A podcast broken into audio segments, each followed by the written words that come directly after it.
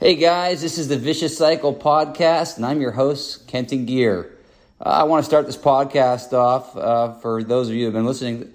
You know that this is only my fifth uh, episode so far. Um, it's my first week, and uh, I don't know. So far, so good. I've had some positive feedback, a little bit of negative. Um, I think anytime you do anything, you always have someone who's not quite happy with you, but you know, I'm going to just kind of continue to work on this thing and hopefully uh, fine uh, fine tune it and tweak it where uh, it's something that the majority of people want to listen to, at least the majority of fishermen, and um, hopefully we can get to that point. Uh, I want to thank. I have had five people so far favorite me as their podcast. That means a lot to me. I want to send a shout out to all five of those people, and hopefully I don't butcher your names. Uh, uh, these, these folks all fa- favored me on Anchor, the original hosting platform.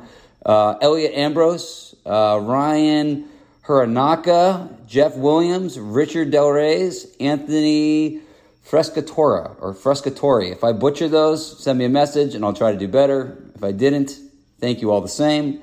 I really appreciate you guys listening and the fact that you would put mine as a favorite means a lot to me. Uh, so thank you for that. Thank you for the encouraging words. Um, it's kind of daddy time now. It's uh, it's ten thirty at night. The kids are in bed. I've got uh, I've got a drink going in front of me. I had a fun day with the kids. Uh, we went and paddled around for a little bit. There wasn't really much surf, but we got wet, and a lot of times it's just important to get wet. I think anyone that spends any time around the ocean knows that eh, sometimes it's a matter of being there. It's not always uh, you're not going to always have your best days. So, I don't know. I'm glad we got wet. But uh, today we are going to do some question and answers. I, uh, I was supposed to have a guest last night, and unfortunately, it just didn't really come together.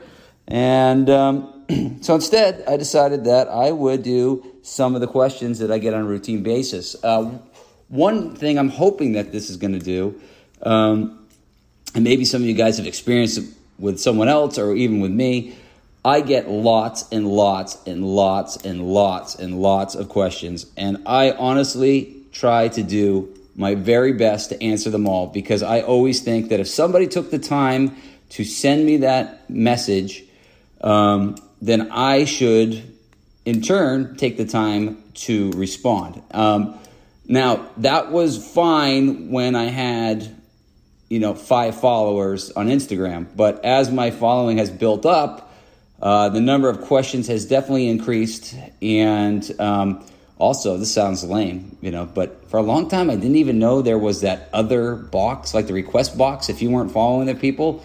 So lots of messages went that way. And then I'd get a response from someone, a follow up message where they thought I was a jerk or something for not writing them back. But I'll tell you what hap- has happened as the a number of inquiries has grown, uh, you know, trying to be respectful of everybody that sends me a message, man, sometimes my day is just gone. And, uh, you know, I think uh, I'll be honest that sometimes I get scared to even look at a message because I don't want someone to think I read it and then was being rude by not responding.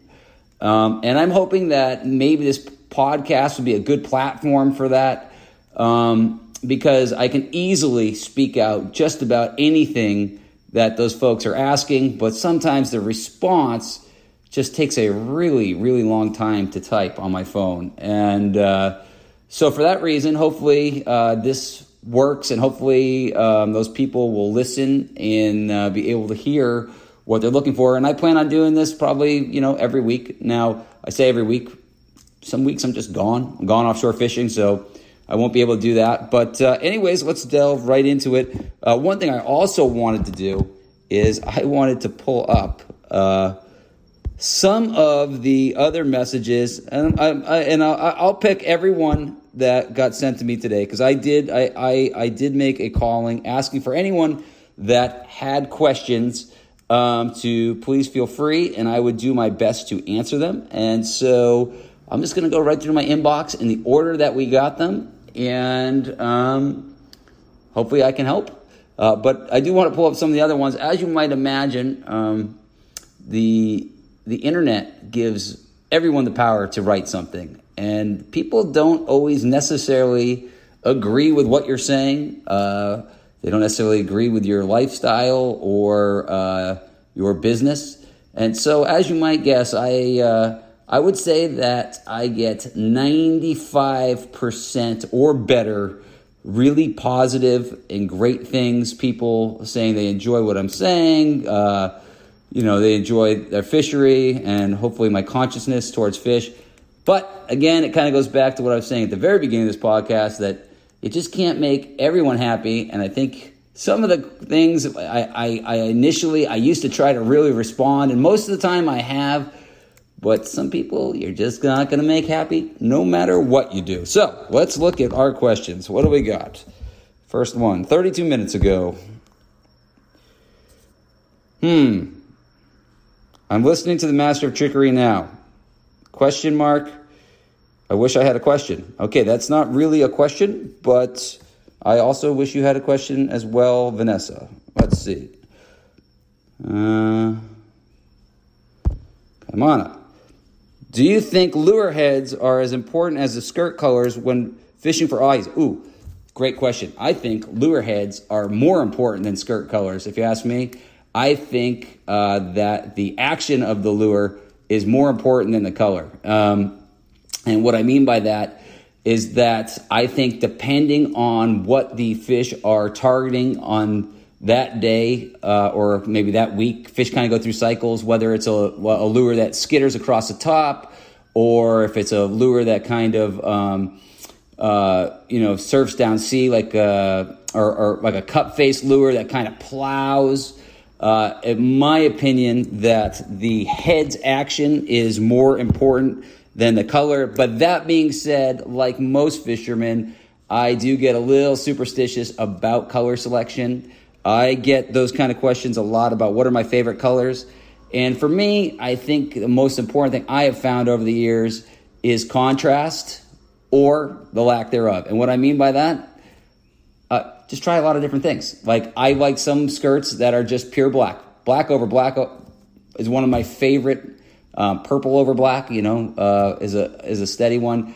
And then um, but on the other hand, a lot of ones like the general, probably you guys have all, you know, uh, probably not, I shouldn't even say everyone, that's probably not true at all, but uh, like the general is a blue and silver over a pink, and I think that kind of is, you know, like the, or blue and silver over red, and that's referring to like red, white, and blue. That's one of my favorites, and that one has a lot of contrast. The outside is blue and silver, and the inside is pink.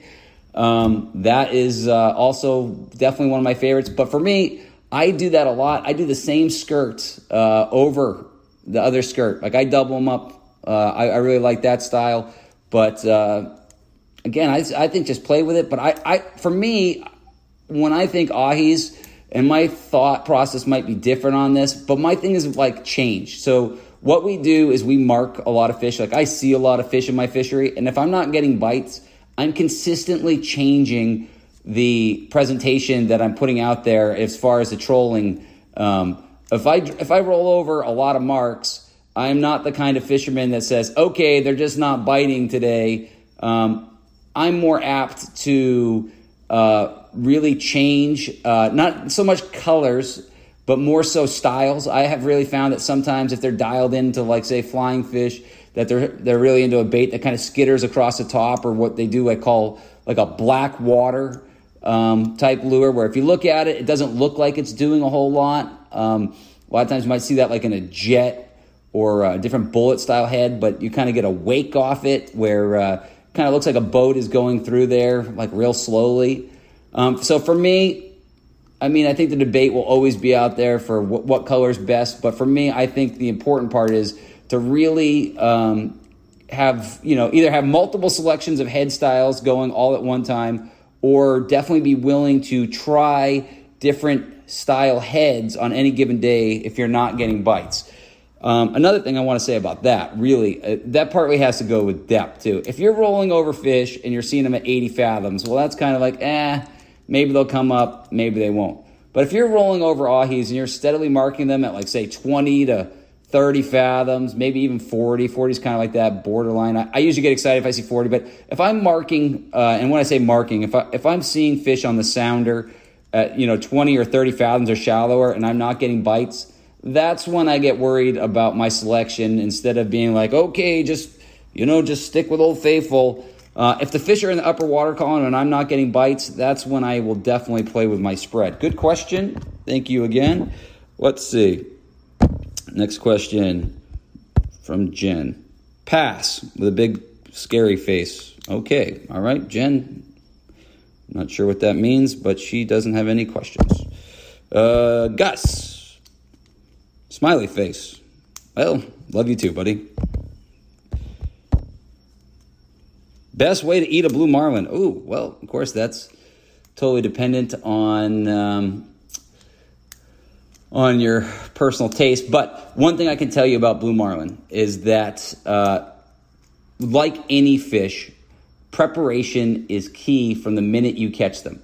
The better you take care of them when you get them to the boat, the better the products you will have when you get back. And so, if you're really harvesting a blue marlin just to eat, my recommendation is that you bleed it, you know, um, well, ideally, you gill and gut it as soon as you catch it and get it down to temperature. The better you treat the fish, and this goes for anything, mahi, you know, onos, any of your fish, the better you treat them, the better quality product you have. Like on my boat, it is a sin for a fish to flap around. And that's because um, I sell to you know primarily a, a, premium market and you can't have fish thrashing around and beating themselves up and so the same is true for a blue marlin um, when you get to the boat we dispatch its life over the side uh, before we bring it in. You don't want a blue marlin lighting up on your deck and ripping you apart. And the other thing is they beat themselves to death and really destroy the meat if they're flapping on the deck. So everything we do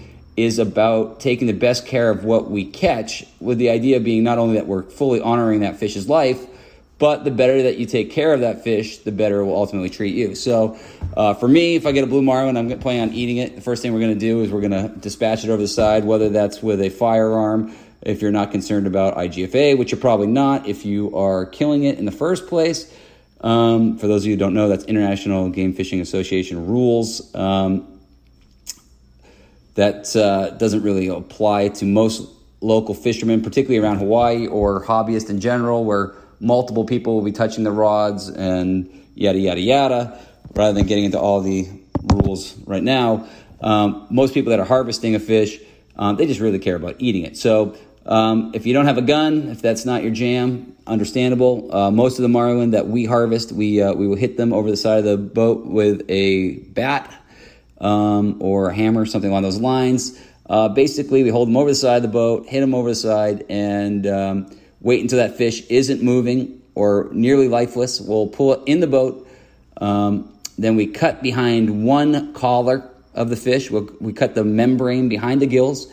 We stick our, our deck hose inside there, and um, we have the water pumping through the fish as one person holds down the gill and uh, what that does is when the circulatory system is still alive, uh, it, although the, the fish's brain is dead, physically the body of the fish is still is still still not quite totally dead. And so what, what you're what you're doing is you're taking the, that fish's final moments and putting the, the pressure of the water through it, and it's flushing as much meat, uh, as much blood as you can out of the meat, giving yourself a, a higher quality product. Uh, we then cut the head off um, which re- removes the uh, the need for you know the gills come out with that as well. But if you want to keep the head on, you need that photo. Um, you can just go ahead and gill and gut it by pulling back one one gill one gill plate and uh, cutting the stomach. Um, you really only need to cut the stomach probably six inches to maybe a foot to disconnect um, to disconnect the um, the intestines on the lower end. But if uh, you're just going to do it for what's the best quality of the fish, I would cut that stomach all the way up from the anal fin to uh, just below the pecs. And the reason I would do that is because when you gill and gut a marlin, you want to get rid of the air bladder and the bloodline that is right up against the um, right up against the the spine. And so the best way to do that is you can actually physically take a knife, cut it down each side of the marlin's uh, bone. Stick a scrub brush right up there, and that blood will nicely scrub right out of there with your hose, blasting that all out. And then, um, depending on the size of your fish, if you have a fish box to completely submerge the fish in, that's your best case scenario for getting a temp. But if you don't, uh, you want to pack its stomach um, fully with ice and get an igloo of, of uh, ice around the fish. Basically, your rule of thumb: uh, if you don't, have, if you have a brine, you can get away with less than one to one, at least for initial chilling, but not for say market grade. So market grade, uh, you know, in most fisheries, the fish needs to be down around 40 degrees internally uh, when they take it. And with most fish, that's about 24 hours. But if this is just for consuming your own fish, um, it doesn't need to get that temperature. In fact, if you're if you're going to go in and cut it right away, you could even get away with as little as just getting keeping the fish moist, having a wet towel over it, and cutting it. But there's no question that if you are able to ice it and you're able to wait uh, to cut the fish, you will have a much much higher quality product. A fish, a, a marlin that comes out of a brine, for example, uh, 24 hours later uh, is much, much, much, much, much nicer than cutting a warm one that just came off a deck. I hope that answered your question. Uh, that is one for me to easily go off on a tangent. Um, oh, I guess you said the best way. Well, if you get a small blue, like the ones that like you know like you know like under 150 pounds, I love them for sashimi. Most of the most of the fish that we sell go for um, the local poke market. Um, so most of it is going in poke. It's a beautiful fish. I'm always amazed how many people eat marlin and poke and don't even realize that it's actually marlin. So um, it's really good there. I, a lot of people like it smoked, um, blackened. There are a lot of great recipes. Honestly, for me though, um, I guess really the truth is ceviche. I love blue marlin ceviche because it's a really nice, firm fish, and it I mean, I feed people blue marlin ceviche all the time, and they're like, "Wow, this my my or this Ono is great," and I'm like, "Nah." I'm like, "That's blue marlin." Um, I really like the fact that it doesn't flake. It's not real soft in your mouth. It's you. So many people, especially like say in South America, you've eat you've eaten you've eaten marlin. You probably just don't know it. Um, they did a survey one time in the in the mainland U.S. back before there was an import, and uh, it was a shockingly high number of, uh, of, of fish that, that blue marlin was replaced for unknowingly to the customer. So you have definitely probably experienced it, or some of the people listening have experienced it and not knowing it. All right, great question. Thank you. Let's see. Let's see. Um, oh, this is probably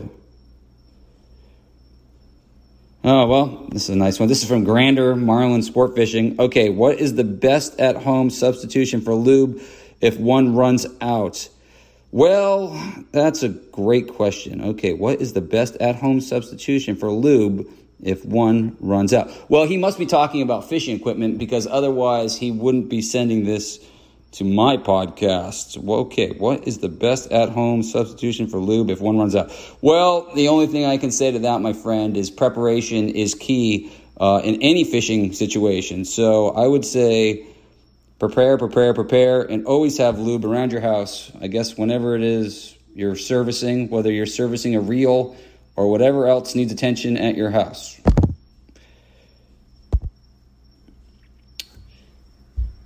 Kurt H, referring to your Thanksgiving stuffing post, have you ever found plastic or any anything man-made in the stomachs of fish? Yes, I most certainly have. I most certainly have. It's not a subject that is particularly great because I don't want to get people turned off. But uh, one fish that I find lots and lots and lots of plastic in and is quite depressing is mahi mahi. In fact, I have found plastic where it is growing right out of the side of mahi mahi. Um, I think that uh, because of mahi mahi's natural attraction to flotsam, they are particularly um, in trouble as far as uh, the effects of plastic and microplastics. Anyone that's watched a mahi mahi hunt for any amount of time will see them go up to something that's floating, bang it, and and they do that to knock off crabs, to knock off you know any kind of little things that they can get. Um, so you know, I, have seen these mahi mahis just hit a floater, something floating over and over and over again, and then literally eat the stuff as it's falling off it. And so I think their natural attraction to these floating things um, is definitely hurting their, their species big time. Uh, I would say we probably are also experiencing some overfishing with them um, because I somewhere they're being overfished, or and or um, maybe it really is just the plastics are devastating them. But yes, yep, sadly, without a doubt, I see lots of plastic in mahi mahis, and I also see way, way, way, way, way less mahi mahis than when I started fishing.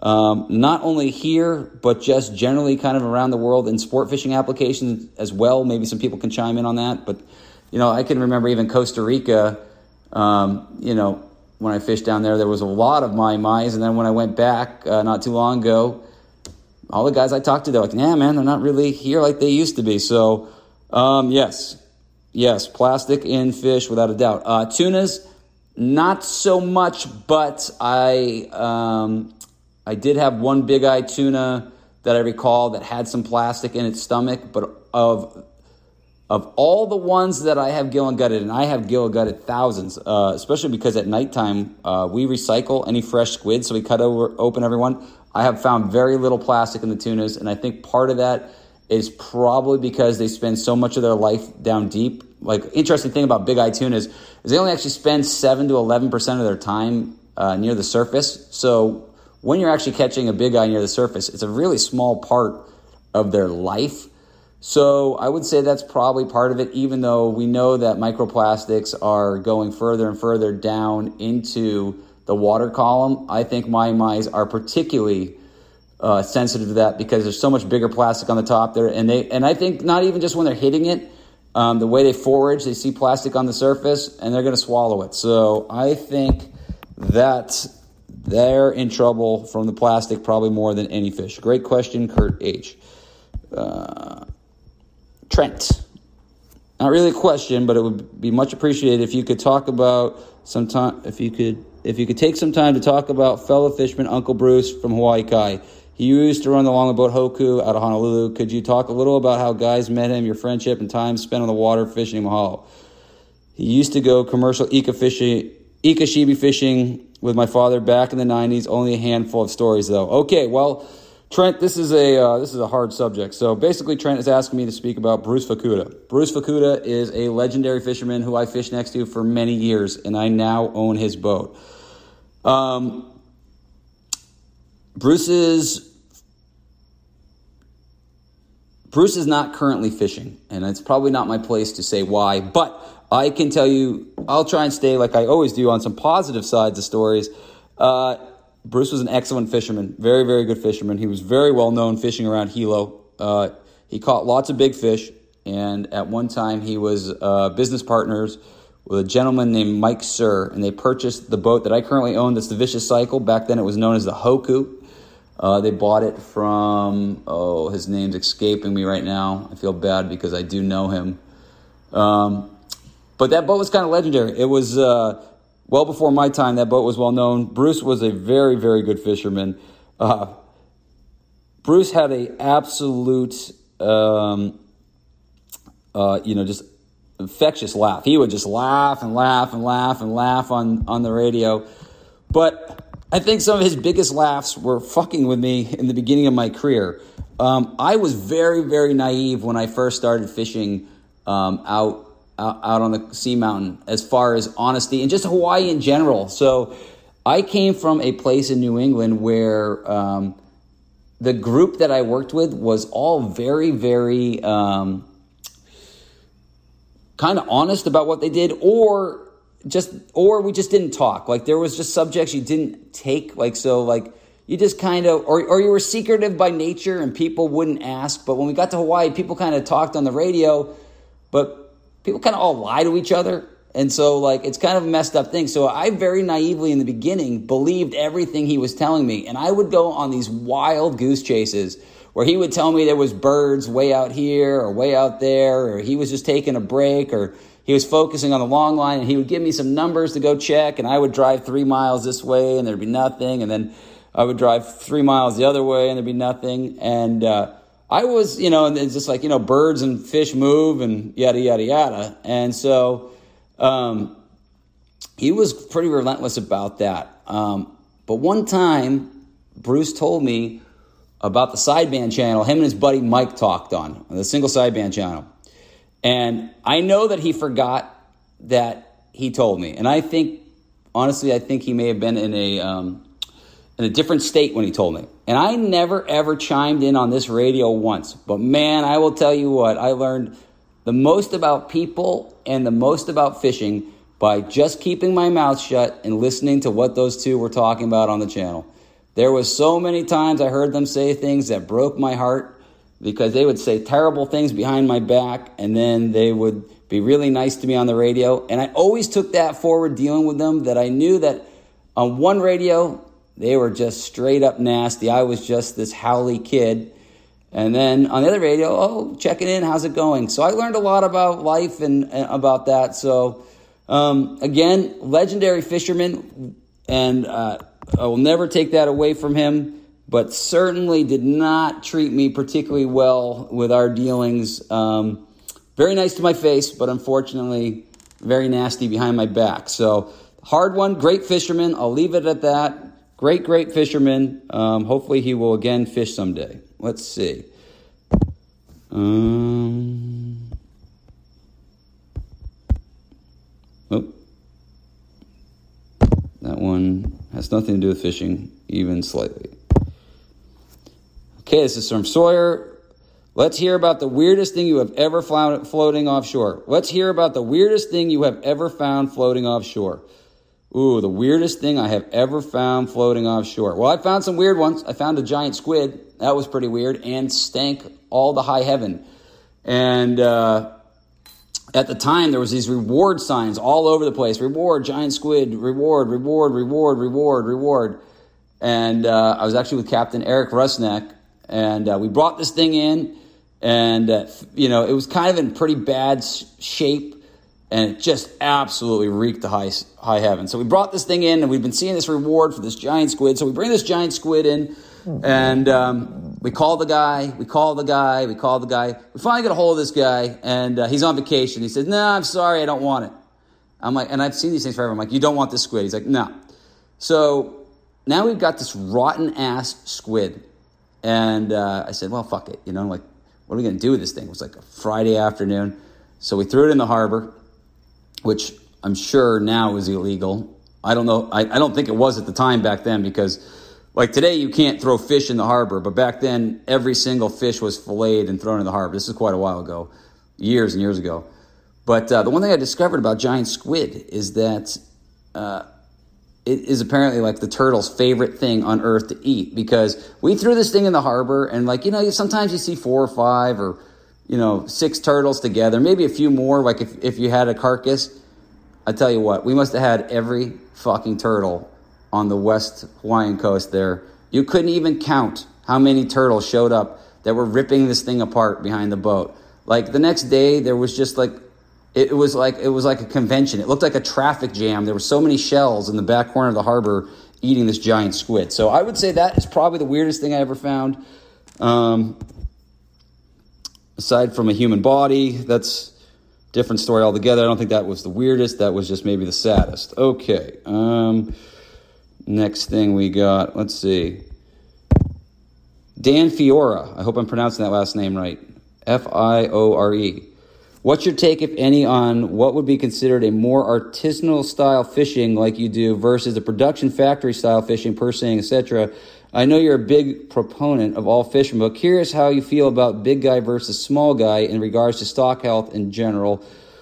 Yeah, that's, this is a great question. Imagine the give fishermen versus general. Imagine the give fishermen versus the environment. To be clear, I've been a marine diesel mechanic for 15 years, and I have worked on just about every style commercial boat at some point, from pin hooking to gill netting to dragging. So I see where all these boats have a place, but I feel like a lot of guys that run more hand on rod and reel operations versus netting tend to think of themselves a bit higher and mightier. Also, if you if you're ever out of New York and want to get in on our canyon tuna fishing, the invite's there, but I doubt it compares. Well, that is a very, very, very kind offer, and I would certainly go. There is one thing I can tell you about fishing. Fishing, I love fishing on every level and all different places. I still get excited with a rod in my hand, even if it is the smallest fish uh, it's targeting. I, I've always said it is not the fish on the other end of the line that matters. It's the action that happens because my belief is fishing in its purest form isn't like an activity. It's just like a life. It's this beautiful connection directly to nature through rods. So I will happily take that invite if I'm ever out that way. Count me in. Okay, let's see. Uh, seining. Well, I'm I'm highly anti tuna purse seining. I can't speak about like salmon fisheries and things like that because I think they have like really sustainable, um, really sustainable uh, herring fishery or um, of salmon fish, salmon fishing. Um, I can't even really speak about seining for um, bait that I would be out of place. I know that a lot of guys feel in certain areas that the um, that the seining and definitely the pair trawlers um, have caused a lot of problems. I can't tell you this. Uh, my experience with the giant pair trawlers uh, up in New England, I have definitely seen places when I was a kid uh, where you know we would have great fishing, and then these pair trawlers or or, or, or purse seiners would come in fishing for mackerel and herring, and they would just absolutely devastate an area from its bait source, and then everything else would go dead after that. You know that you'd have no bottom fish, and you'd have uh, you'd have no bottom fish, and you'd, and you'd have no tunas. They would just so I I, I think it's very clear that they would have a big effect. Um, again, it's not really my department, but what I can tell you from my own experience.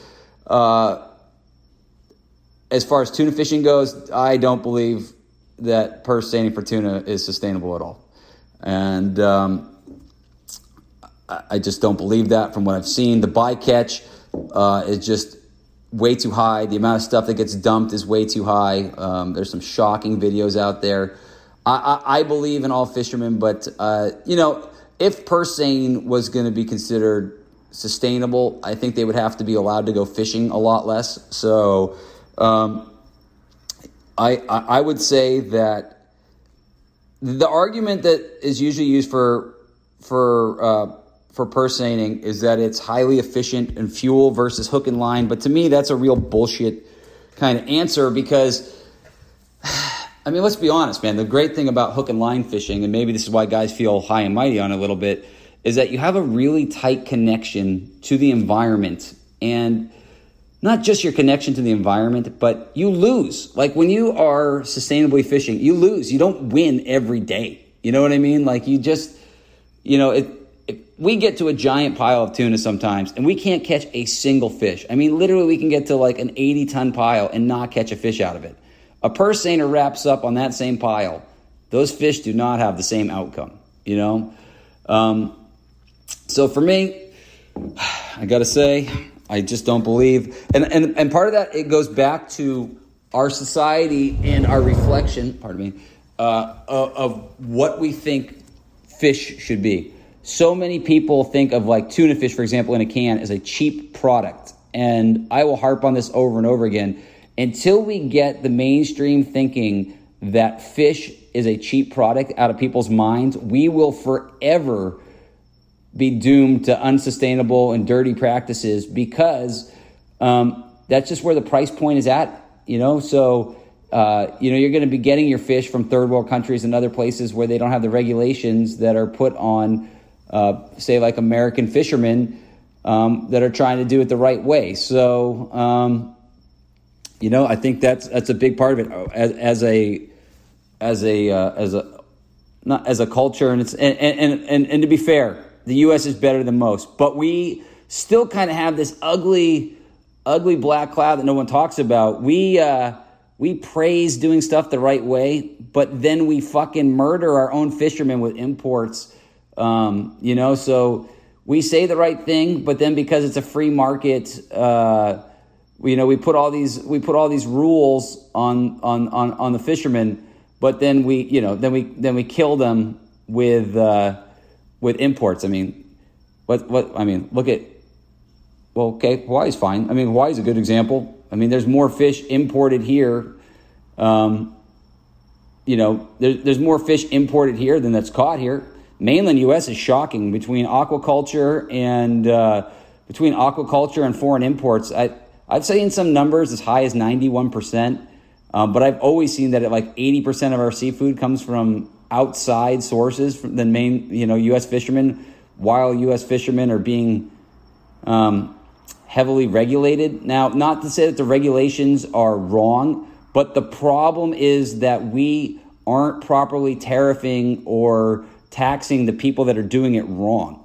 You know, so uh, we may be doing it right, but uh, unless we change how fish comes in as a commodity, uh, we will continue on the world scale to do it wrong because we're just, you know, in the U.S., the U.S. buys tons and tons and tons and tons and tons of, of, of this imported fish and, and harps, you know, our great fisheries. But then kind of the dirty backdoor thing is that we are just pumping in all this stuff that is caught the wrong way. So I think we really need a big awakening in that department. So great question. I hope I answered it again.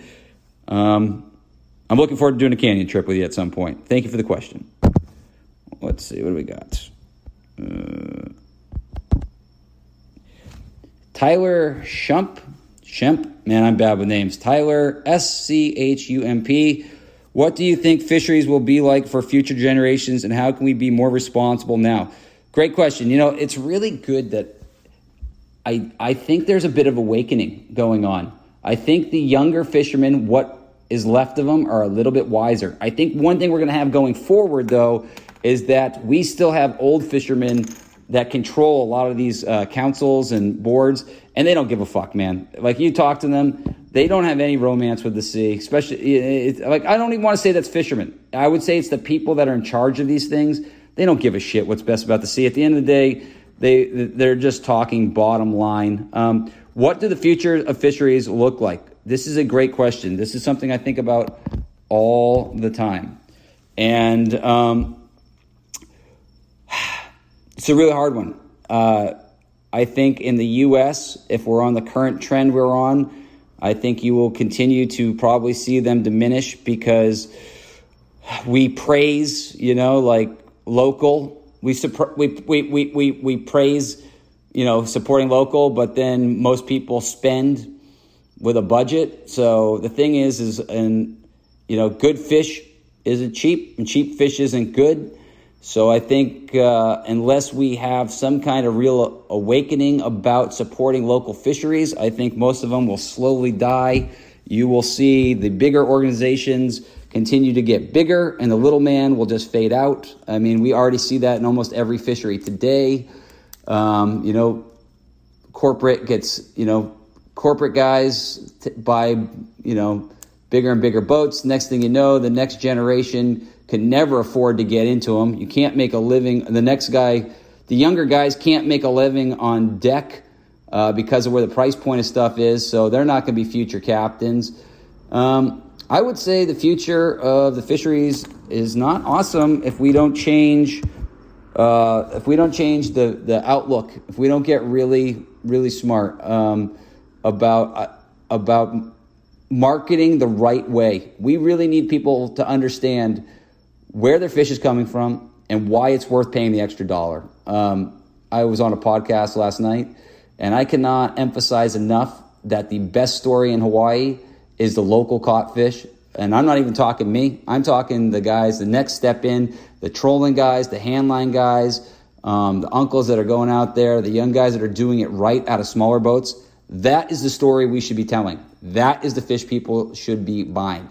Um, I think one problem that faces these fisheries is that a lot of times fishermen get so caught up in their own little beefs that they don't look at the big picture. I think that if you could get every fisherman to work together, it would be so much better. But having gone now to these meetings for like 15 years, and sometimes I'm the only guy who shows up, um, there is a big mentality out here that uh, there's a big mentality that that nothing's going to change. We can't do anything, and I would agree with you that that probably was the case for a long time. But I think with social media now, you can do so much to get the message out that I, I think if we're going to turn it around, uh, I think if we're going to turn it around, I think fishermen need to kind of kind of need to break out of that mold a little bit going forward and say, hey, let's do what's right here for everyone so there's still a future. I mean, I'd like to think honestly that one of the reasons I'm talking right now is because I truly do care about fishing, which I do.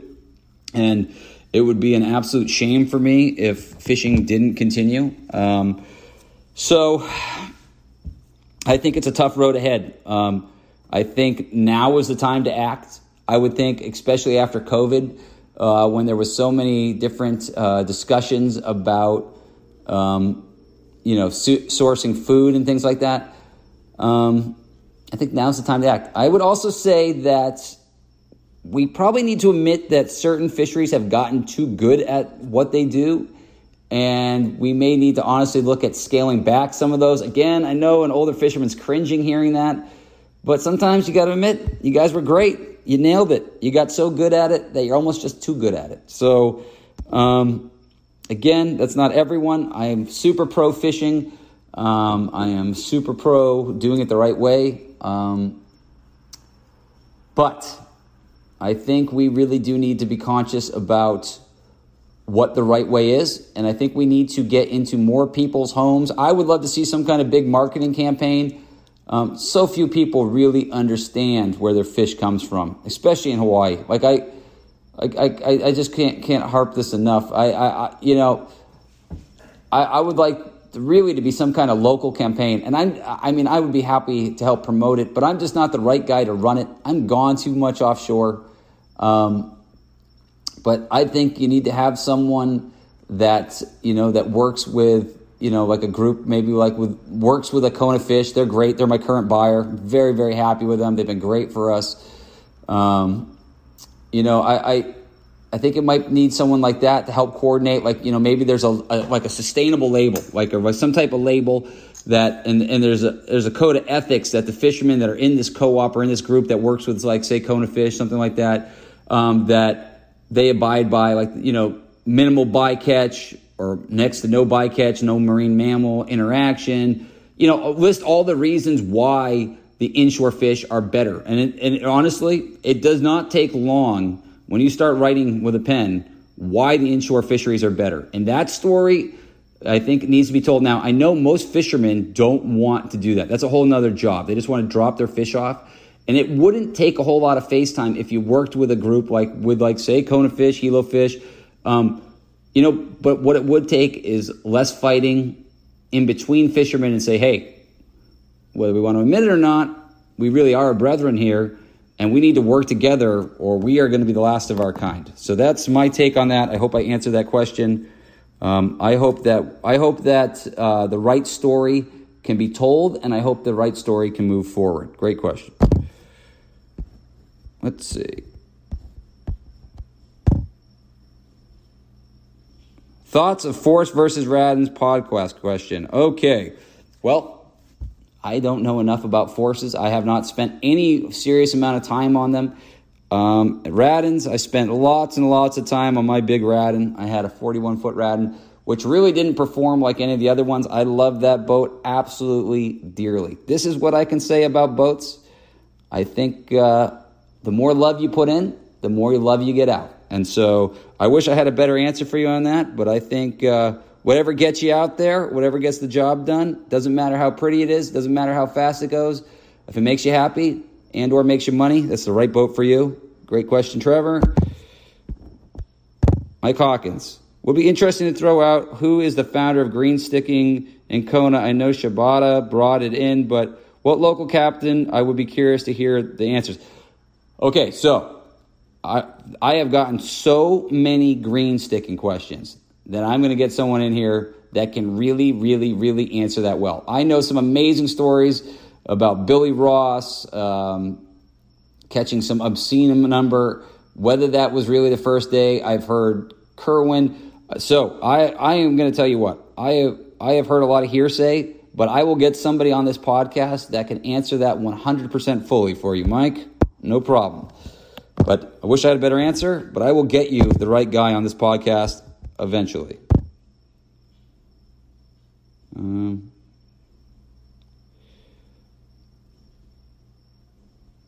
how to find.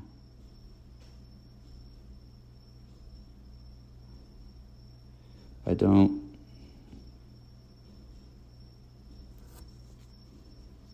Okay, I honestly, I'm going to have to go back. I'm not sure what this question is asking. I think Maybe the message got sent out of order. I will go back to that one. I don't want to read that one wrong. We are in the request. Let's see. accept this. This is from Jimmy Morrow.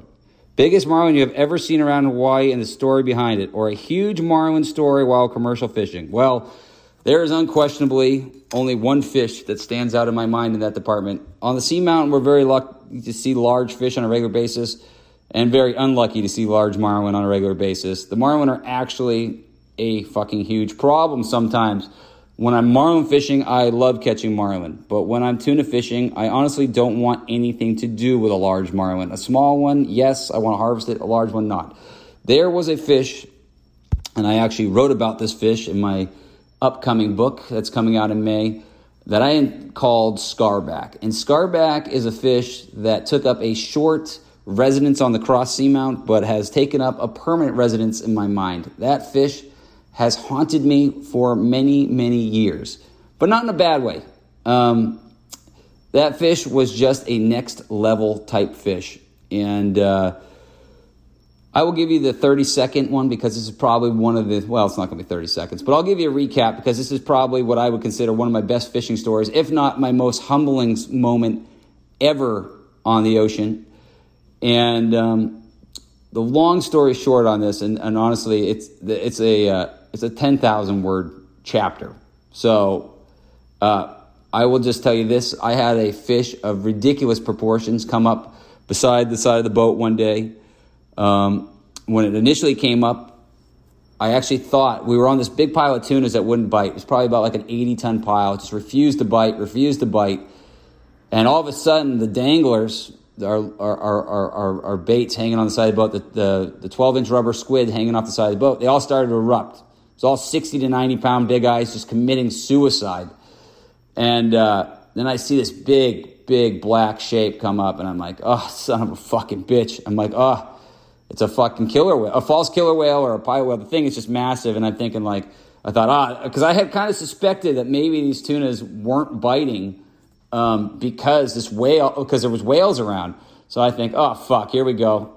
And but then as I look, I couldn't say anything else. Like I'm just I was dumbfounded. I was just all I could say was look, look, look, look, look, look, look, look, look, look, look, look, look, look. Like I couldn't get another word out.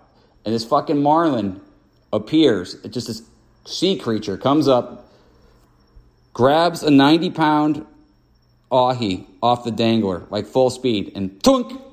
It just pops it off with like little more than just the slightest effort. It just absolutely inhaled this 90 pound fish it cracked the uh, 700 pound monofilament, the dangler hang off, like it was just nothing.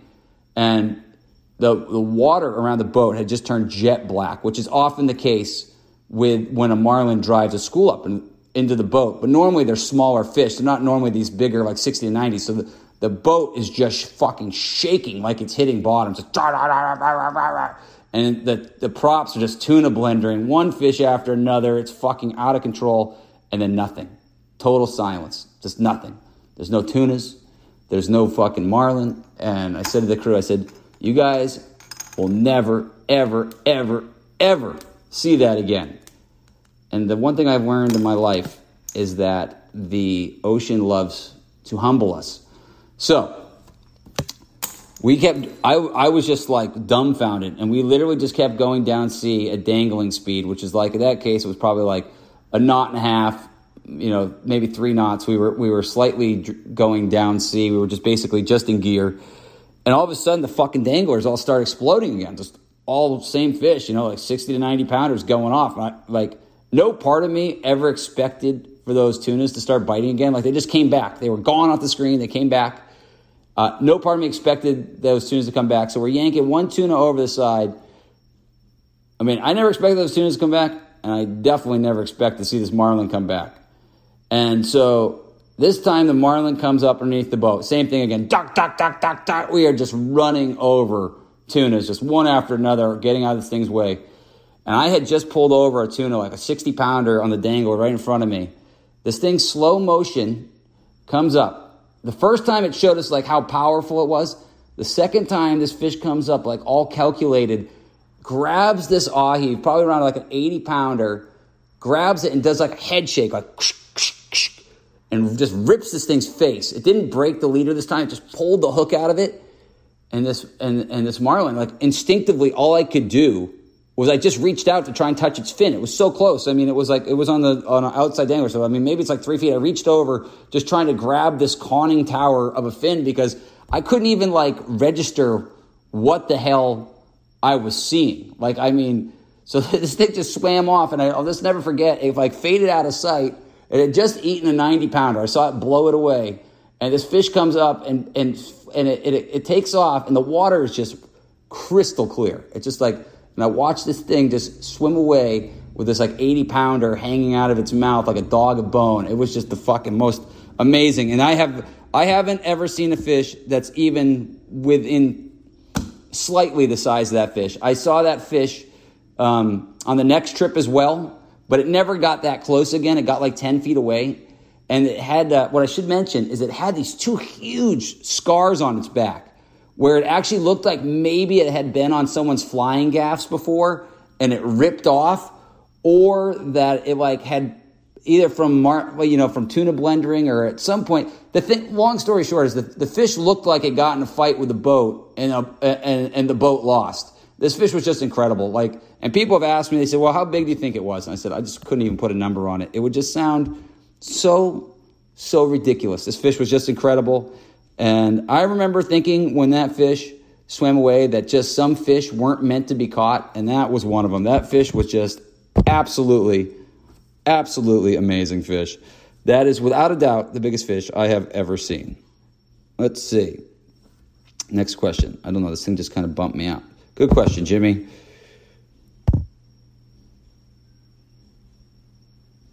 Okay. All right. This man wants to remain anonymous, so he will remain anonymous. Miss. Okay, I have to accept his message so we can see what it's all about. Okay. Kenton, I love your podcast. Thank you very much. I'm from Maui, and I currently work for NOAA as a marine engineer and spend a lot of my life on the ocean. I had a question on marine buoys, specifically floating fads. My buddy and I Fish the North Shore of Maui when I'm home, and twice we found these specific buoys. Once out of, okay, I'm not going to mention that. I don't want to give the other ones, okay, I'm not going to mention that. That's location. I don't want to step on anyone's toes.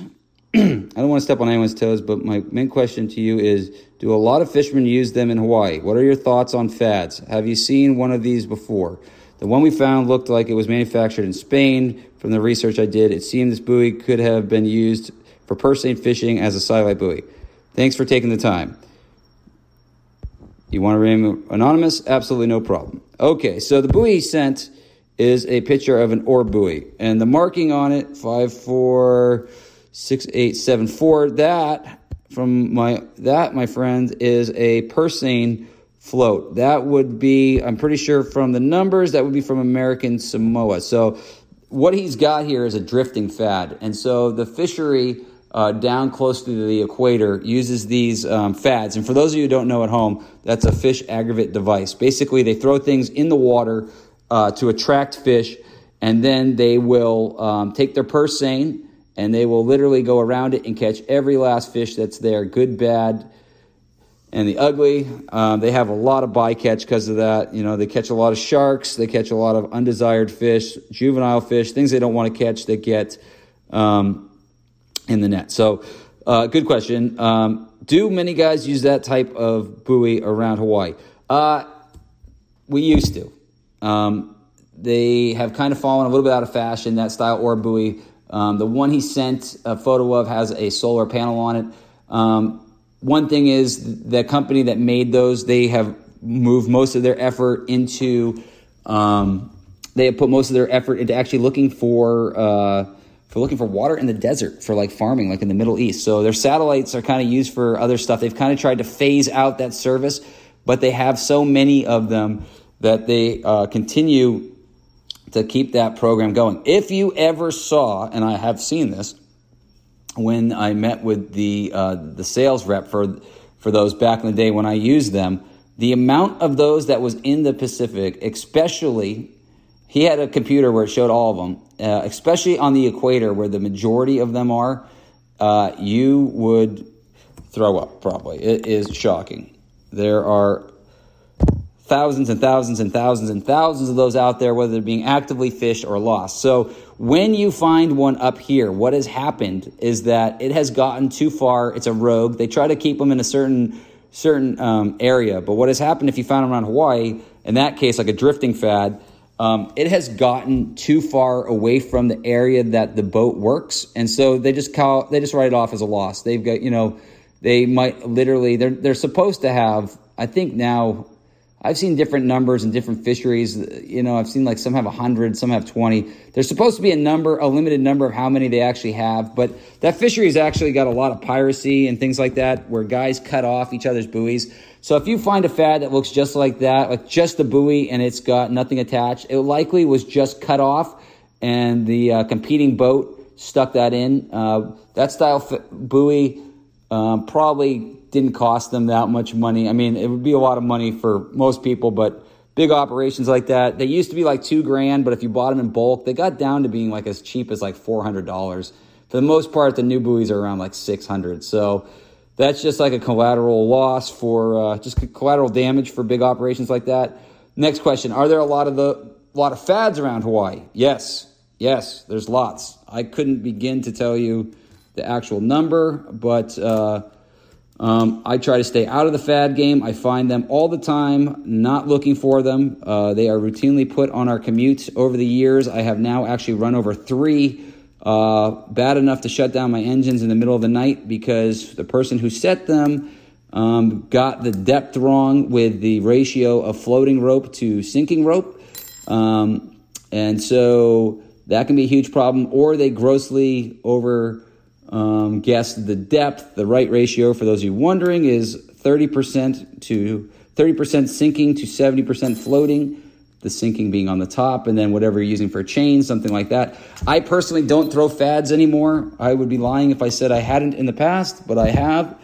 Uh, stopped doing that for a number of years for a couple reasons, but the main one, um, which most people probably don't realize, is because I have gotten super into beach cleanups, and that's a hobby that I've enjoyed uh, doing, particularly with my children on our days off. I, I enjoy cleaning the beach. And one day I was at the beach cleaning up stuff, and I found a bunch of shit that I had thrown in the ocean, and I thought, wow, that is really fucked. Here I am spending my free time cleaning the beach, and I am literally adding to the problem. So, for my own environmental footprint, I stopped throwing fads. Um, I don't judge anyone. I understand they're super, super effective.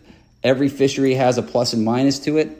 Again, it's not that they don't work, it just doesn't fit with my environmental footprint, so I personally stopped doing it. Um, they can be a very effective way of catching fish. Um, yes, there's lots of them around, no doubt. We have a couple minutes left on this before I have to stop because it only lets me do an hour at a time on this. So let's see what the next question is, or maybe we just stop this here. What do we got?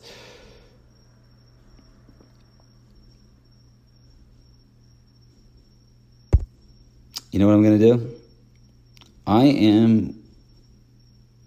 I'm just going to stop this and we're going to start over because all of the I see all these questions and every one of these would take way too long for me to give these people a satisfactory answer. So we'll just take a little break and we'll come back. Okay, we are back. I figured I better take a little break there, poured myself another drink.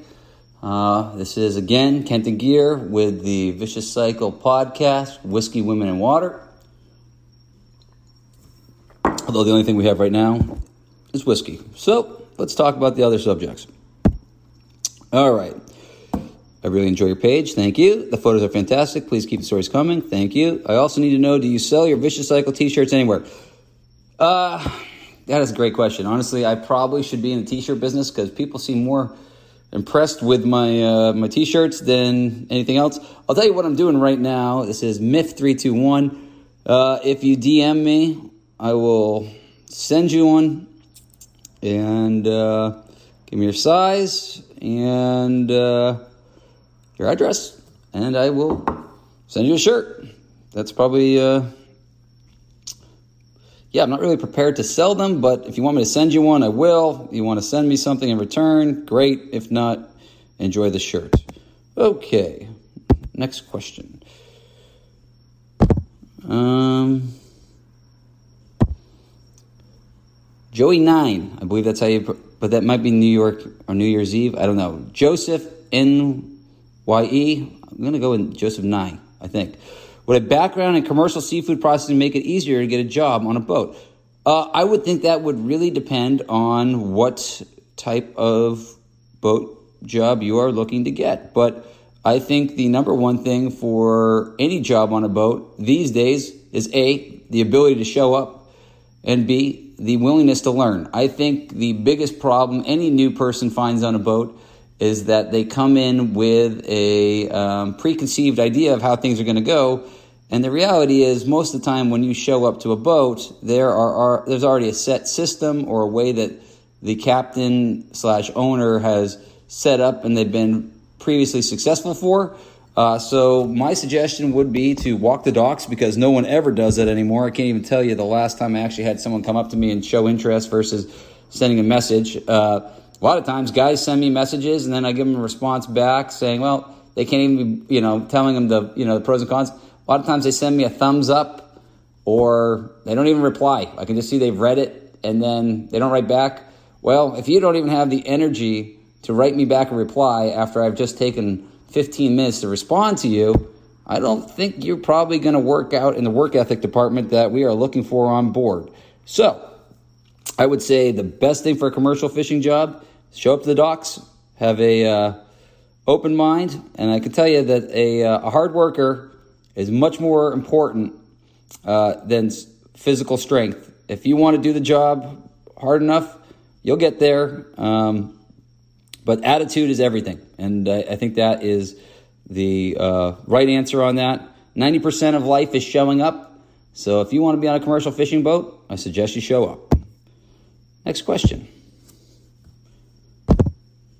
Let's see.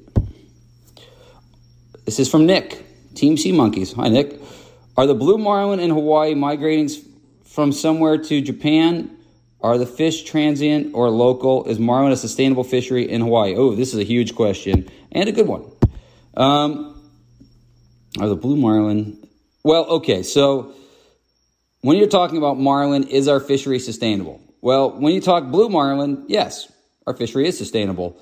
Um, all the numbers kind of backed that up that, that, that that's a strong fishery. And you know what's also happened with blue marlin um, is that blue marlin aren't anywhere near as susceptible to the longline fishing as uh, some of the other species, like striped marlin, which get devastated by the longline gear. And so that's part of it is that the blue marlin is such a hardy fish that they have a much, much higher survival rate, particularly like the bigger fish. Um, from my, my experience longline, for the most part, you catch an occasional big marlin longlining like a big blue, but for the most part, they absolutely kick the gears ass and they just keep going. They just fucking ruin your day for the most part. So, blue marlin definitely. Uh, the other thing that has happened, uh, particularly the charter boat fleets here in Hawaii, used to kill a lot of blue marlin. With uh, and you know nothing wrong with that, but uh, the general consciousness in sport fishing has generally gone towards catch and release, and so um, most fish are released now. I believe the last figure I saw uh, the Kona fleet, which was kind of notorious for killing the most, I believe they're actually at over 90% uh, catch and release now. So the blue number and blues are really strong. Blues have a really, really strong survival rate. So I would say that the blue marlin fishing, I don't think you should have any problems feeling bad about shooting a blue marlin or harvesting a blue marlin, or I, I say shooting because he's got fish in his uh, profile. I would have no problem harvesting a blue marlin once in a while. I don't think you have any issue with that. Uh, as far as migration of blues, I'm not the greatest guy to talk to about that. Um, because everything I have ever seen shows that the fish get tagged and they go in every which direction. Now, part of that, and I don't know if this is also the case with Blue Marlin, but my experience when I have been sticking satellite tags in shark is that when you stick a satellite tag in a shark, they immediately fuck off, at least for a short while. You definitely change their patterns. And it's also kind of part of my belief that those tags may ultimately be the best thing that happens for fishermen. Um, not because they're showing where they're going, but I think this is, I'm just putting this out here, but just from my own thoughts, if you could get some kind of tag, I don't know if it'd be biodegradable or um, it doesn't even necessarily be a tag, but it would be something that you would put in the shark's skin when you caught it instead of shooting it.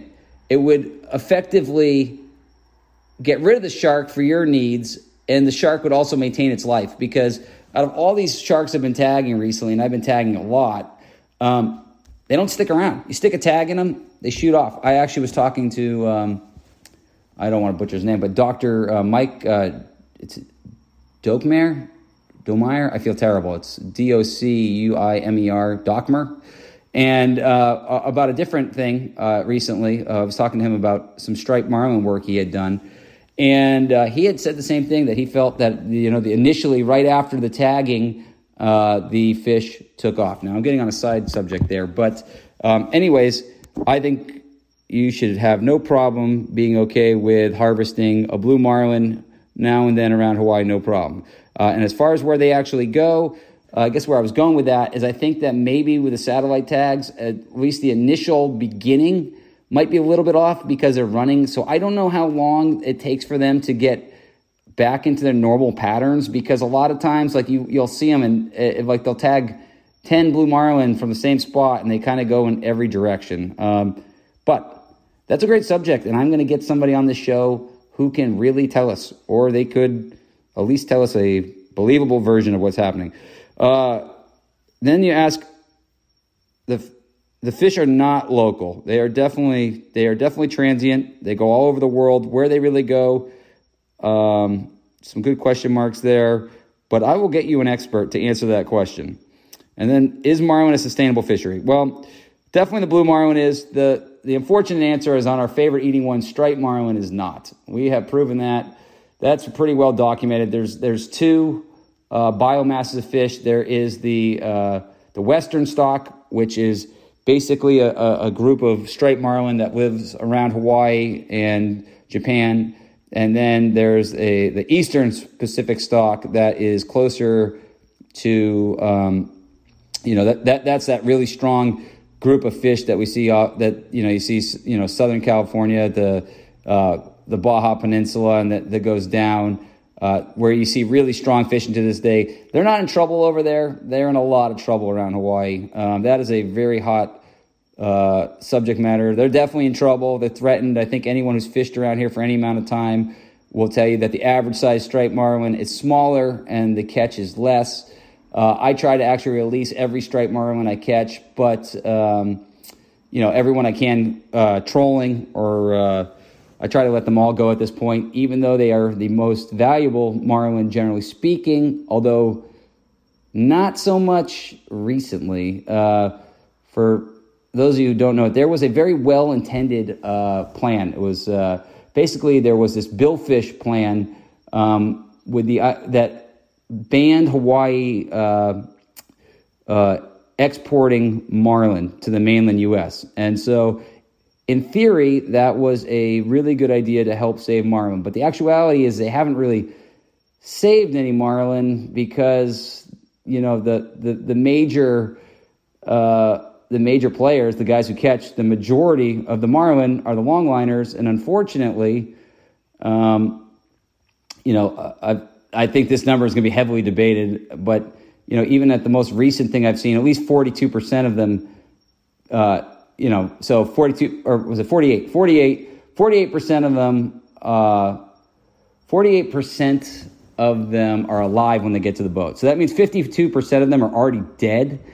And, uh, the, and so right off the bat, you know, there, that number of them is dead anyways. So that, those fish are coming to the dock. They're coming in and they're going to be sold. And so, the fish are still coming to the dock, but the market value is really bad. Like I've seen it as bad as 10 cents on the auction. Um, fortunately, not over in Kona, where they really have done a great job of taking care of the local fishermen. But, you know, on the block where they're just dealing with so much, um, they're dealing with so much volume and there's no outlets for it like there used to be, particularly with no tourists following COVID. 10, 20, 30 cents is pretty common. Um, I don't know. I think these days I think these days, if you get over a dollar on a striped marlin, uh, you're pretty happy. And uh, back in the day, I can remember them going, I've seen them as high as like crazy numbers, like 13, 14, 15 dollars a pound back to the fishermen, routinely five, six dollars. So uh, well intentioned planned on that one, but I think in reality it hasn't saved any marlin. So that's kind of unfortunate because, you know, I'm not anti longlining, but the thing I am is I'm extremely anti waste. And so I just hate the idea of dumping a, uh, you know, of dumping a dead marlin. I, I mean, I, and admittedly, I have like an emotional attachment. So like, I love marlin. I just do. And so I, I, sometimes when I have these conversations, I need to step back and be make make sure I'm making a reasonable thing here, like where I'm saying like, okay, is is it because I am so emotionally attached to marlin that I'm freaking out over them dumping dead ones, or is that just what's truly wrong? You know, because the plans they're looking at right now, unfortunately, what would happen is that uh, some of the plans that are on the table is that they they would uh, when we get to our quota, we have. I guess what I should backtrack a little bit is that there is a quota coming down the line. The, the stock has 100% been determined that it is overfished. And so there is a quota coming down the line um, that the U.S. is going to have to fish because, uh, and basically, what the current plans I just recently heard they're doing is talking about when they get to that quota, then no more retention. But the problem with that, in my opinion, and why that's not a great system and why we need to be proactive is that we already know that you know 50%, which is called 50% of the fish are coming up dead, right? So half the marlin are already dead. So if you've already hit the number, that's your quota. In reality, you're going well over that because you've got the X amount that we know are dead, and then we also know that um, the you're going to have some that are considered live that are going to die. I had talked to an observer recently and the actual what is considered a live release, he told me, is not real pretty. Uh, that you know, if the fish even its tail's moving or it's got some color, so I think they really need to figure out uh, what to do with the situation. Whether that means no, whether that means you just can't. Uh,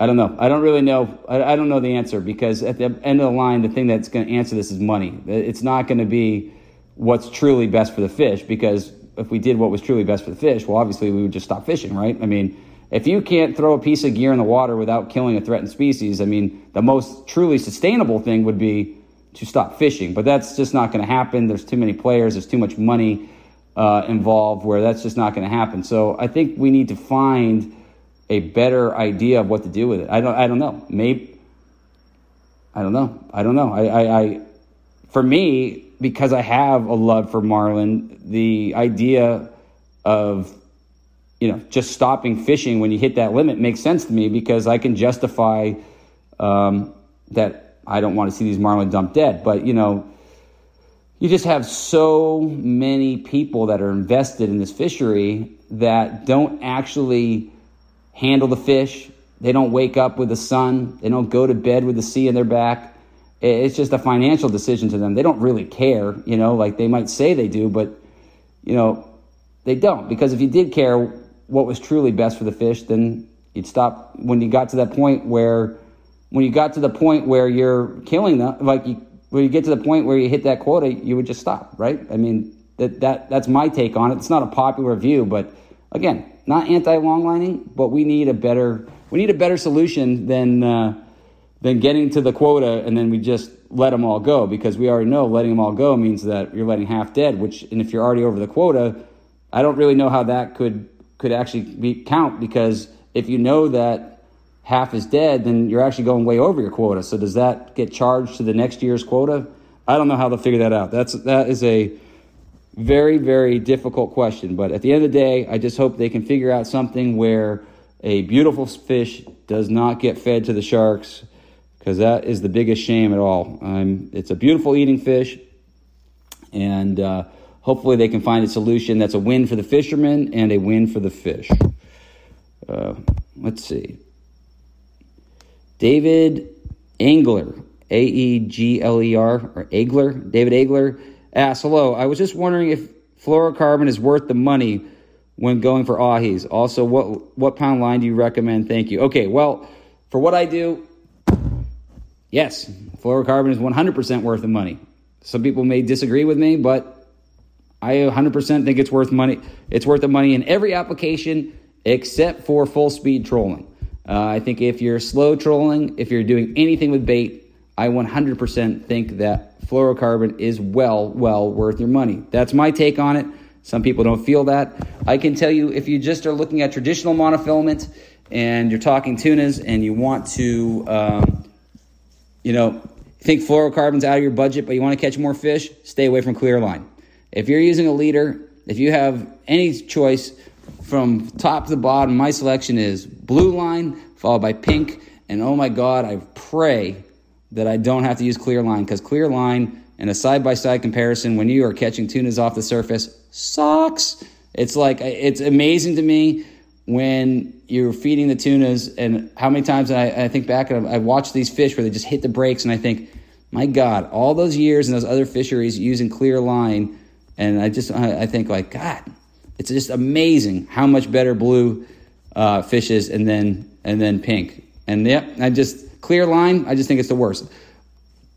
Uh, interesting thing about pink line too. That's my favorite fluorocarbon. I like that Yo-Zuri. You asked what brand? Oh, you didn't ask what brand. You didn't care what brand.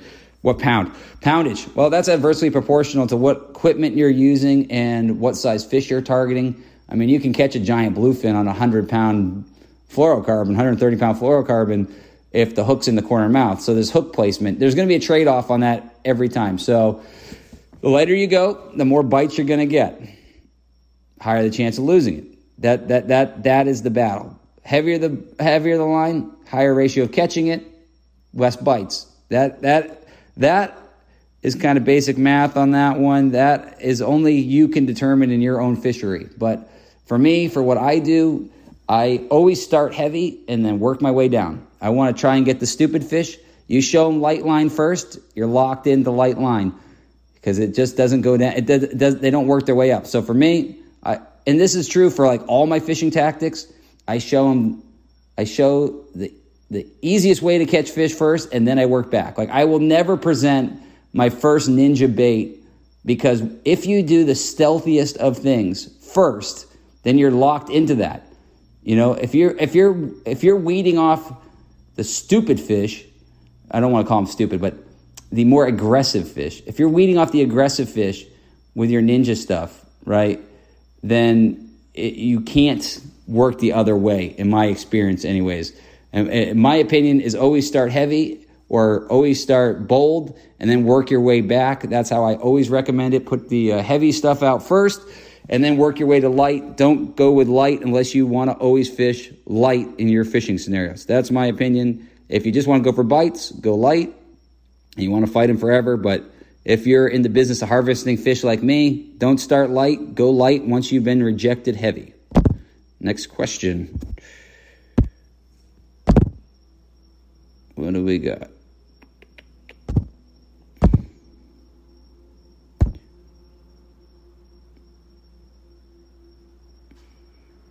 Captain K is a caveman. Either way, the kids thought it was pretty cool. Uh, okay, this isn't a question. This is someone, this is my friend Kim sending me a message where I was trying to start a fire on the beach earlier with a coconut husk and a stick. I got it to smoke, but I was unsuccessful in my fire skills.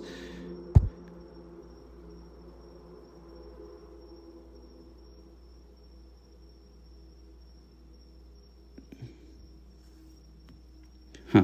Sorry, Mr. This one is Sean Christopher. This one says, Sorry I missed this. The, the world needed to know about the one time we wanted to talk to your old man into making us a custom bowling shoes for 10 pins in Rochester Cosmic Bowling. I, not going to lie, oh, this is Sean Mercer. I have no idea what the hell you're talking about, Sean. That was many years ago, but we did used to go Cosmic Bowling. Ah, Whatever happened with the binos? Great question. Okay, so a lot of people asked me. Uh, I, I normally use Fraser Optics. I love them. I use the um, I use the Mariners. Uh, I dropped them, or I put them down, I should say, and they went flying off, and I had to send them in for repairs.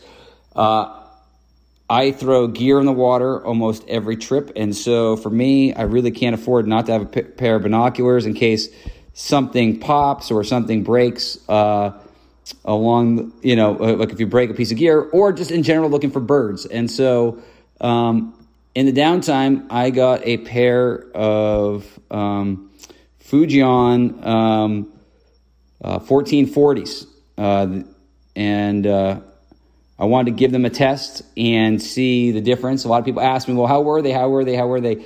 Some people absolutely, absolutely love those binoculars. And uh, so I didn't really want to be too negative, but I'll tell you, if you're being really honest, my Frasers just absolutely blew them away for what I did. Uh, the week that I took them out, uh, it blew 25 to 35 every day, and the wind never came down. And um, just compared to what I'm used to, by looking for a flag and then uh, and looking for at the same height of eye, they were almost two miles shorter than the Frasers for the same height of eye that I normally find stuff. And I also found that in the heavy wind, they were nowhere near as good. So like most of the time I'm used to looking right into like, you know, 25, 30 knots. And I found that the, the, the stabilizer uh, was nowhere near as good for my application. Now I know some people love them. And so, uh, I'm not taking away from them. I'm just saying in a side by side comparison in my fishery, uh, they did not handle anywhere near as well as the Frasers did. So I think if you're asking me, and if, if birds is your business as far as making money, um, I think the Fraser optics are well worth it. In fact, I just paid $750 to get mine repaired, uh, half the price of another a brand new pair of those Fujinons because I just wasn't overly impressed, to be honest. Um, the other thing I can say about the Fujinons that was a huge letdown, I used as many batteries in one trip to keep the sharpness as I use in two months in my Frasers. Those things are starving for batteries. They just, in almost no time, um, you start to see a difference uh, in the batteries. Now, that being said, I will say one thing is for the price, they're probably pretty good. Uh, the entry point on them, um, I think I paid when everything was said and done. I, I got the. Uh, I got the insurance plan because a lot of people messaged me like, "Don't get them, don't get them unless you get the insurance plan." And even the guy at West Marine's like, "Don't buy these things; they're real fragile unless you get the insurance plan." So I got them, and they were like fifteen hundred bucks with the insurance plan. So I guess uh, that that's probably something to look out for. If everyone's telling you to get the insurance plan, and even the person selling is telling you, I could see that as soon as I got them. They're really nice, like as far as being light, which was nice for my hurt shoulder, but uh, unfortunately, I feel like they really under uh, really, really under compared to the Fraser optics. So if you have the money, despite them being more, I highly recommend the Frasers because you will find fish with the Frasers that will, the bird piles, or you'll either find fish jumping or bird piles that will quickly make up the difference of that few grand if you take fishing anywhere as seriously as I do. Let's see, this one is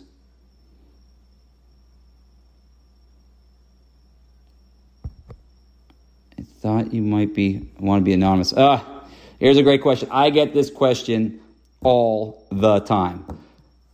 And uh, so this is a hard one for me to answer, kind of. Uh, he's asking what the best rain gear is.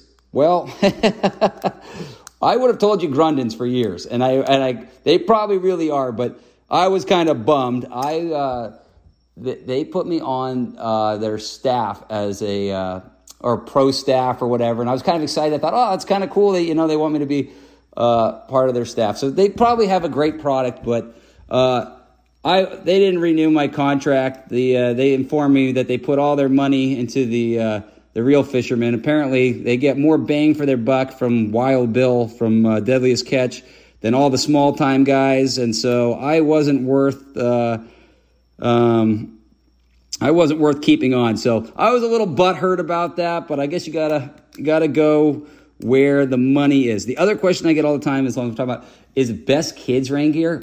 Boy, I don't know that the uh, Grundens has got the cutest kids rain gear, and I had talked to them a couple times uh, and sent in my uh, gear request ideas, but boy, their kid stuff just doesn't last. Uh, it would be really nice to see if someone could step it up. It looks really cute for their first couple photos. I guess I can say that now that uh, I guess I can say that now that they didn't view me as being an important part of anything. But uh, yeah, their kid stuff is cute for a couple photos, but then it's basically throwaway stuff.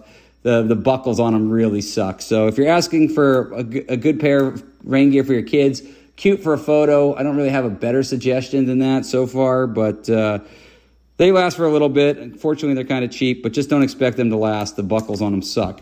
Uh, best rain gear? Well, I guess it's still Grundens. Um, I guess it's still Grundens. I still wear them. Little dirty, they let me go, but hey, that's life. I guess we gotta all move on, right? Um, let's see. What is my favorite fish? My favorite fish. What is my fa- what is my favorite fish to catch? Joe. Well, my favorite fish to catch is whatever I'm fishing for at the time. I really, truly do love fishing on every level. So, I think, and I harp on this all the time, I think the important part is just to be appreciating the moment of where you're at and what you're doing. So, any fish, but if we're going to cut all that bullshit aside, if I could go fishing anywhere right now, it would be I would if I could go fishing right this second for anything besides tuna because that's what I do day and night. I would go cod fishing in New England with my friends back there. I think anytime um, you're raised on a certain fishery, and that's where I really kind of cut my teeth. Um, I, I, I, I love fishing in New England. I love cod fishing. I love going cod jigging in New England. Um, again, there's another, like from the commercial standpoint, there's another kind of sad story. There's more codfish from Iceland in New England than there is cod from uh, local fishermen, which is kind of a sad story. I will say, though, huge shout out to uh, New England fishmongers. My friend Tim Ryder has pursued his passion um, in that fishery, and I give him a lot of credit for uh, working hard to try and keep that going. I remember when me and Tim were still living in an apartment together many, many moons ago, and uh, sleeping on pizza boxes uh, as a pillow because we had been out drinking all night. So I would say that both of us have come pretty far in my life, but I am particularly proud of him for keeping his commitment to uh, to the fishery. I have to give him a sh- huge shout out. Um, Tim Ryder, New England Fishmongers, follow him and his beautiful girlfriend as they go out and catch fish sustainably, hook caught fish and local scallops. Uh, love those guys. Give them a follow. What is your favorite place to fish? Well, I just I just answered that. My favorite place to fish is kind of, I guess, my. I want to say New England. I mean, kind of. What is my? But I mean, if you're going to go to the heart and soul of where Brickyard Pond, Exeter, New Hampshire. Never forget your roots. That's where I first started fishing. I love that place. I remember one time a person went by when I was a kid and they called my parents because they were worried something had happened to me because they drove by the pond and it was the first time they never saw me there. So that was really cute. I remember that memory. Um, what the hell is the sound in the back of that last podcast?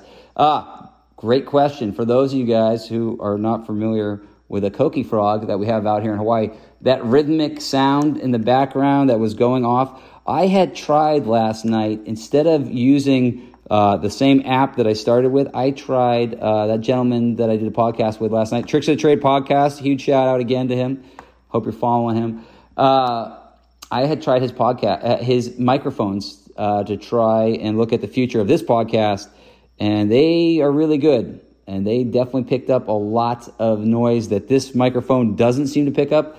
And I have had a couple people ask me uh, what that sound was. So that, that that those those are frogs that we have out here. They're invasive frogs. I believe they originally came from the Philippines, and now they are everywhere. I heard they started at a nursery in Kau. They came in on some kind of plant and they are really taken over. My experience with them has been if you have one in your yard, they're an absolute headache. When you get to a certain ridiculous number, it's actually kind of tranquil. Some people really like them. So that is what the hell that was in the background. Um, okay. Thank you, David. David E. That was David E. with What the Hell is the Sound in the Back of Your Podcast? Um, okay.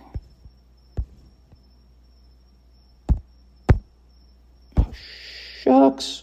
Oops. Well, if I didn't answer your question tonight, and you felt like I should have, it's because I just deleted your message trying to click on it. So I don't even know who that was, but sorry. And a lot of t-shirt questions. I yes, I will start getting t-shirts out. I promised a couple guys that have already sent me shirts. I will definitely get you shirts out. My shirts are I wish fish was as popular as shirts were. Okay.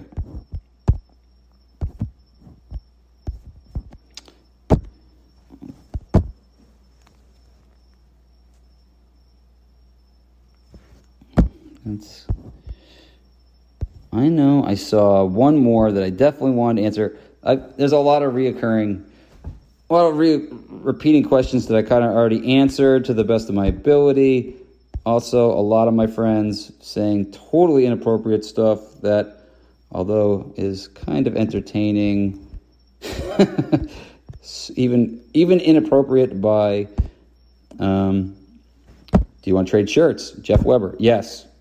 He's going to send me shirt for shirt. I will definitely do that. If you have a great if you have a great fishing shirt and you want to trade me for one of my t-shirts, as long as I don't run out of them, that is an absolute deal. I will definitely rock your shirt. I would appreciate that. I take that as a total honor. So, absolutely, I would do that. Here is another Do I sell Vicious Cycle tees? I don't currently sell them, but I will swap you a shirt if you have a good fishing shirt. And uh, maybe I should definitely sell them at some point if I get a little more organized. I guess I could send you a shirt if you want to give me a donation. We'll put it towards my daughter's new fish stand that we're building. Our plan here in the future is to. Um, our plan is in the future to um, have a little fish stand so my daughter can understand uh, kind of about the basics of business. You know, nothing, um, nothing too fancy. We're not gonna go over the top, but we're gonna build her a little, little, little fish stand here because her lemonade stand is definitely not that successful. So, in fact, I would say her f- lemonade stand is kind of um, lose money, as they say in Hawaii, every time. So uh, it's a cute little venture, but I'm hoping that maybe if we sell some fish on the side of the road instead of lemonade, she might be able to um, might be able to up her game a little bit. Oh God, let's see. no, no, I do not. I mean, I like men, yes, I do like men, but I do not like men in the way that this message is implying whatsoever. So, no. Thank you, flattered, but not interested, Corey. That's that's very kind of you, but again, flattered but not interested.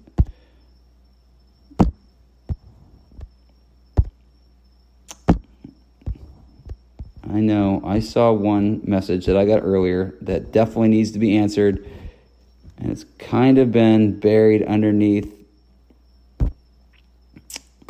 Kind of been buried underneath a bunch of these other questions, and my friends giving me emojis of what appears to be eggplants and water. That seems to be a common trend. Thank you guys. I love you as well. Um, Let's see. Sorry to keep stalling this out here. There is, just knew there was this one message that I really wanted to answer. I saw the guy's message. I wish I could answer that. It was a. Uh,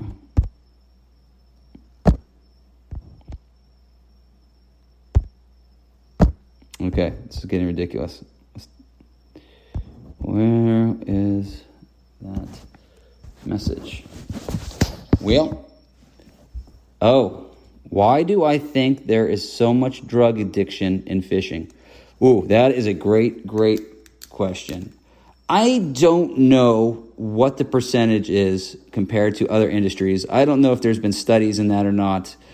Um, this this name is, this gentleman's name is Casey, and he wants to stay totally anonymous, so we won't mention his last name. Um, but uh, why do I think there is so much addiction problems in Hawaii? Or is it Hawaii? Why do I think there's so much in commercial fishing in Hawaii? Well, I don't think that there is so much uh, drug addiction in Hawaii compared to any other commercial fishery. Um, I think that uh, part of the problem in our business is that um,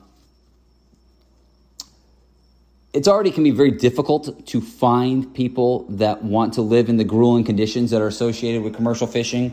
Um, you know, there there are long periods of time um, away from home. Um, the work is generally not very glamorous. So, although I love it, I mean, I'm super passionate. I know other guys are really passionate. It's not work a lot of people want to do. So, I think uh, sometimes what will happen is that we will take people fishing with us um, that society might consider. Uh, might consider, you know, kind of outcasts um, because you know we just we, we we need someone to work for us we need someone who shows up and even that sometimes is difficult showing up but if they eventually show up we need bodies and uh, also i don't know like i think just kind of the rogue nature of the uh, the business the fact that uh, you know you are kind of like the last pirates you know in some ways i mean there's way more regulations than there used to be um, but you know, there still are a lot of freedoms a man can find out at sea. And like for me, I, I have the opposite. Like uh, I, I have what's known as CHAB. When I go to sea, I, I my addictions on land stay on land. I'm very fortunate that for me, CHAB, as a lot of people call it, is a place where like a fisherman finds clarity and generally sobriety. Like for me, I I don't drink every day back at sea. I don't drink much at all or at all when I have my children, but if I don't have my children, I usually enjoy an adult beverage, you know, and um, but at sea, none of that. Like uh, I might I might cross that line if I'm marlin fishing or uh, with a charter and they want me to have like one beer late in the afternoon, or if we're doing an overnighter. But when I'm commercial fishing, there is absolutely uh, no alcohol, no drugs, nothing on my boat. Um, so for me, I find um, I, I, find clarity out at sea because you know I, I I leave the noise of land uh, land back back on land where where it should be. Um, and I think a lot of fishermen do that too. I think over the years I've had a lot of guys. I mean, I know I have. I could tell you a million stories, especially in, earlier on in my career. Uh, as you're trying to establish yourself as a captain, it is hard to get people to go work with you a lot of times, and so you will take who you will take because they will show up or they don't show up, or at least they're there and you need somebody to go, and you, are not gonna, you, you can't move ahead without these people. So you will take some questionable characters, possibly, or some people dealing with their own demons. But you know, the one thing I can really say about that, and it sounds like I'm kind of going all over the place, the one thing I can really say about that is that a man truly is not judged out at sea about the problems he has back at shore if he shows up to work. And, and I mean that. I've had guys that are just on again, off again guys over the years, and I they have a lot of problems at home, but I don't care because when they're on the boat, they're there and they work hard and they show up and they work hard and like, you know, it's a reoccurring thing. I've seen it so many times. You know, like they, you know, the first couple days of the trip, maybe the first day of the trip, they're a little banged up, but then you know they get the they get some water in them and they get some salt water on them, and uh, the next thing you know, they're they're back. They're they, you know they've got they've got their uh, they kind of got their, their, their that step back. You know that, that that pep back in their step, and and they're and they're alive again. You know, and so that's one reason I'll I'll just never not you know why I'll probably always take some of those guys. Eh, you know, it's because I just know that there's a there there is a, a medicine in being offshore. And um, what happens a lot of times, these guys they'll be working offshore, and then when they get back, you know, a lot of them say like, "Oh man, I'm never drinking again. I'm never going to do this. I'm never going to do that again." But uh, they get back to shore, and those demons come a calling, and uh, I think uh, sometimes it's just a bit too much. And I think the reason that the fishery has those kind of people is because we'll keep taking them back. It, you know, they'll go be a fuck up on land, but when they get back to the boat, we'll take them back because there is a place for them. We need them. You know, so I, I think maybe that's why, because it's a place where a man can live two different lives and keep living until one of the places takes his life. And more often than not, it's definitely the addiction to the uh, substances and not the addiction to the sea that ultimately um, is their downfall. Okay. This is the message I saw and uh, and Drew actually kind of was my inspiration. Uh, Drew, fish hippie, he sent me a message, and uh, he sent me a message yesterday, and I thought, you know what, that is a great, great question. I said, uh, it says, love the podcast. Please keep it going. I had a question. Maybe you can give some insight. At 26 years old and soon to be married, I find myself at a crossroads of continuing fishing for a living, charter, charter captain, or trying to find my way on land. Availability draws me towards land, but my passion pushes me to the ocean. What works for you and what doesn't? Looking forward to more, Drew. Well, Drew, ah, great question. And that is the question that you will battle your whole life. the pursuit of that that lives past the horizon and the normalcy that calls you at land. Now, for me, the biggest mistake I ever made, without a question, was trying to conform to other people's wants and desires. So I see this question and I ask to myself, do you really want to be on land more? Or do you think that is the right thing for your marriage? Because if you believe that is the right thing for your marriage, I am going to tell you, my friend, your marriage is either going to fail or you are going to be a miserable fucker. Because anytime you take a fisherman away from the sea, the further you get them from the water, each day they die a little bit more inside. And one day, there's just nothing left of that person. And that's when you snap. You know, you can you can pretend to be someone else for a certain amount of time, but at the end of the day, that part of you that was a fisherman is going to call. And when it calls, it's going to come as a fucking gale. And I don't know if your marriage is going to survive those fucking winds, my friend. And I'm trying to be optimistic for you. But if you're truly a fisherman, you can say you're going to leave the sea, but your heart never will. And so, whew, you want my advice? If she loves you, she's going to love fishing. She doesn't love fishing, she doesn't love you. Let's see. Let's check out your profile, Drew. You're a handsome fucker. You're not going to be alone. Ah. Ah, yeah, man. Ah, yeah, you're fine. You're a handsome fucker. She doesn't like fishing. You won't be lonely. I've heard that one before. You're going to die a lonely old man. That's not true. You'll be fine. You want to hear the cheesiest line I'll ever say on this podcast? There's plenty of fish in the sea. I don't know. For me, man, whatever you ultimately end up doing, make sure you pursue your passion because if you're not following your dreams, you're going to die a little bit every day. You really are, man. If you, maybe you will be one of those people that can find a beautiful balance between being married and and uh, being away from the sea, but uh, from a fisherman standpoint, who's passionate about fishing and who tried what you call the normalcy uh, to appease a woman, let me tell you, that's a fucking that is a disaster. That is a recipe for disaster. You have to be true to yourself if she's really the one, man, she's going to be okay with fishing. She might grumble a little bit, but she's going to be okay with it. If there's some reason that you're, if you are really thinking about leaving fishing because that's what you think your marriage needs, I feel sorry for you, my friend. But I am going to say this. I am going to say this. I am not the best man to give marriage advice, probably, because I've been divorced but I am a good man to give fishing advice because I love fishing. So, whatever you choose to do, if fishing is truly what calls to you, I think it's time to have that talk, the big talk.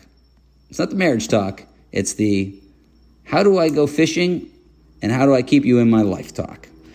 Best of luck with that, Drew. I hope that answers your question. Tight lines. I hope you rail them.